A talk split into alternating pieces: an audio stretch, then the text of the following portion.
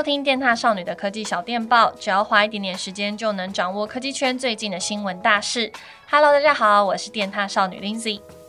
想问大家，三月三号礼拜四上午有没有被全台大停电吓到，或是影响到你们的工作呢？我自己的话好像还好，因为虽然我早上拍片的时候没有办法打灯，但是刚好天气还不错，所以就直接使用自然光，我自己觉得也是蛮好看的啦。然后有受到影响的应该是导演，我们有一个导演因为要赶片，所以他就只好把他的整台主机直接搬走，搬到有电的地方继续剪。可是没有想到他出去不到两个小时。就已经恢复供电了，所以他就只好再把它搬回来。然后我就觉得，嗯，有点惨，因为他这样搬出去一趟很累耶，然后感觉也没有剪接到什么东西。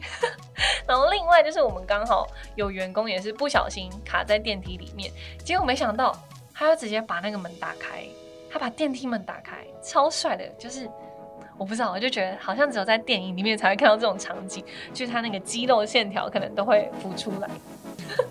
那其实会发生全台大停电的主因，是因为兴达电厂他们发生的事故，造成五百万用户呢都受到停电的影响。北部地区在中午之前就恢复供电了，那南部呢则是在午后陆续才恢复供电。那其实这两天大家对于停电的议题非常关注之外，我想很多新闻也都非常聚焦在乌俄战争上。那像是在战争里面呢、我们通常都会觉得，诶，像是经济、股票、石油、政治等等，在国际上比较有极大的影响力之外，其实今天就是要跟大家讨论科技，其实在这一次乌俄战争里面也扮演着很重要跟扶持的角色。像是有非常多的科技巨头跟平台都相继执行一些制裁跟声援的行动，像是 SpaceX 的创办人 Elon Musk 可能就在乌克兰开放了叫做 Starlink 的网络服务，让当地的用户可以避免战争的影响，持续联网对外发布讯息。而且呢，经过测试啊，网速其实是平时当地的五倍之多。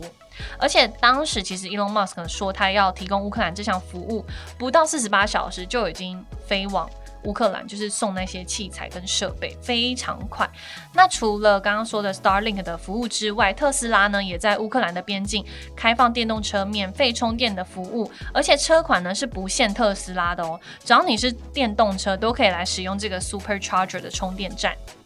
那就连平常对国际事务态度保持低调的苹果，其实这一次呢，也在乌克兰副总理的呼吁之下，发出声明，就是决定要加入这个牵制俄罗斯的行列，暂停所有产品在俄罗斯销售，包括 iPhone 啊、Mac 以及 iPad 等等。那如果你现在直接到俄罗斯 Apple 的官网上看，然后随便选一个产品之后，你再点击购买链接，都只会看到 Apple Store 目前已经关闭的字样。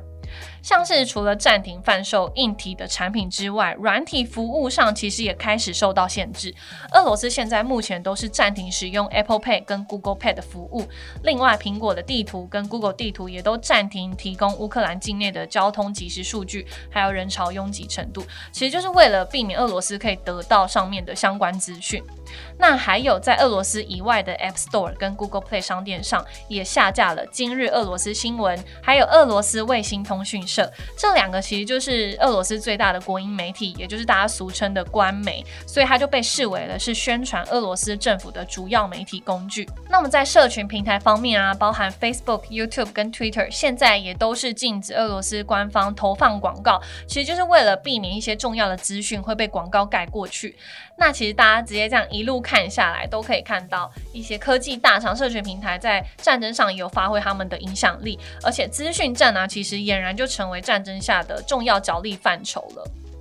那接下来呢，我还想要提到，就是这一次的战争里面可能会受到影响的产业，因为俄罗斯啊，它其实是石油、天然气还有镍这种天然原料的出口大国。那乌克兰呢，则是半导体原料的主要出口国之一，所以原物料的供应也因此会受到一些波动。假设这个冲突是持续延烧，而且把时间拉得更长的话，受到波及的产业就包括了晶圆代工业、记忆体产业还有汽车业等等，会加剧晶片荒。的严重程度，汽车业呢也会因此受到影响，因为有很多那些复杂的金属元素啊，都是仰赖俄罗斯出口，再加上镍这个元素，它是制造电动汽车锂电池的重要元素。如果镍它的产能不稳定的话，所以连带的也会让电动汽车产量变得非常不稳定。那影响的呢，就会是车价，车价就会也会因此往上提升。那至于台湾的部分，我想大家比较有感的就是在油价的飙涨啦。那近期呢，就是标出了近七年的新高。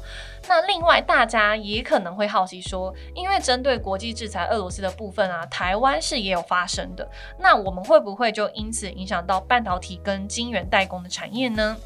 但其实还好，因为我们其实输出到俄罗斯的半导体跟晶圆代工并不多。就去年而言啊，台湾出口半导体到俄罗斯只有新台币五点六亿元，占整体比重只有百分之零点零一。所以这一次的制裁行动对彼此半导体产业影响是非常轻微的。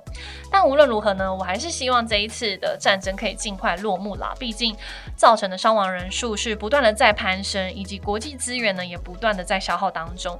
像是小时候其实都会看到雪梅小姐不断呼吁世界和平，现在回想起来才觉得那个真的不是一个随便喊喊的口号，是真的非常重要的事情。所以最后呢，就是想要说世界和平，那我们就下次见喽，拜拜。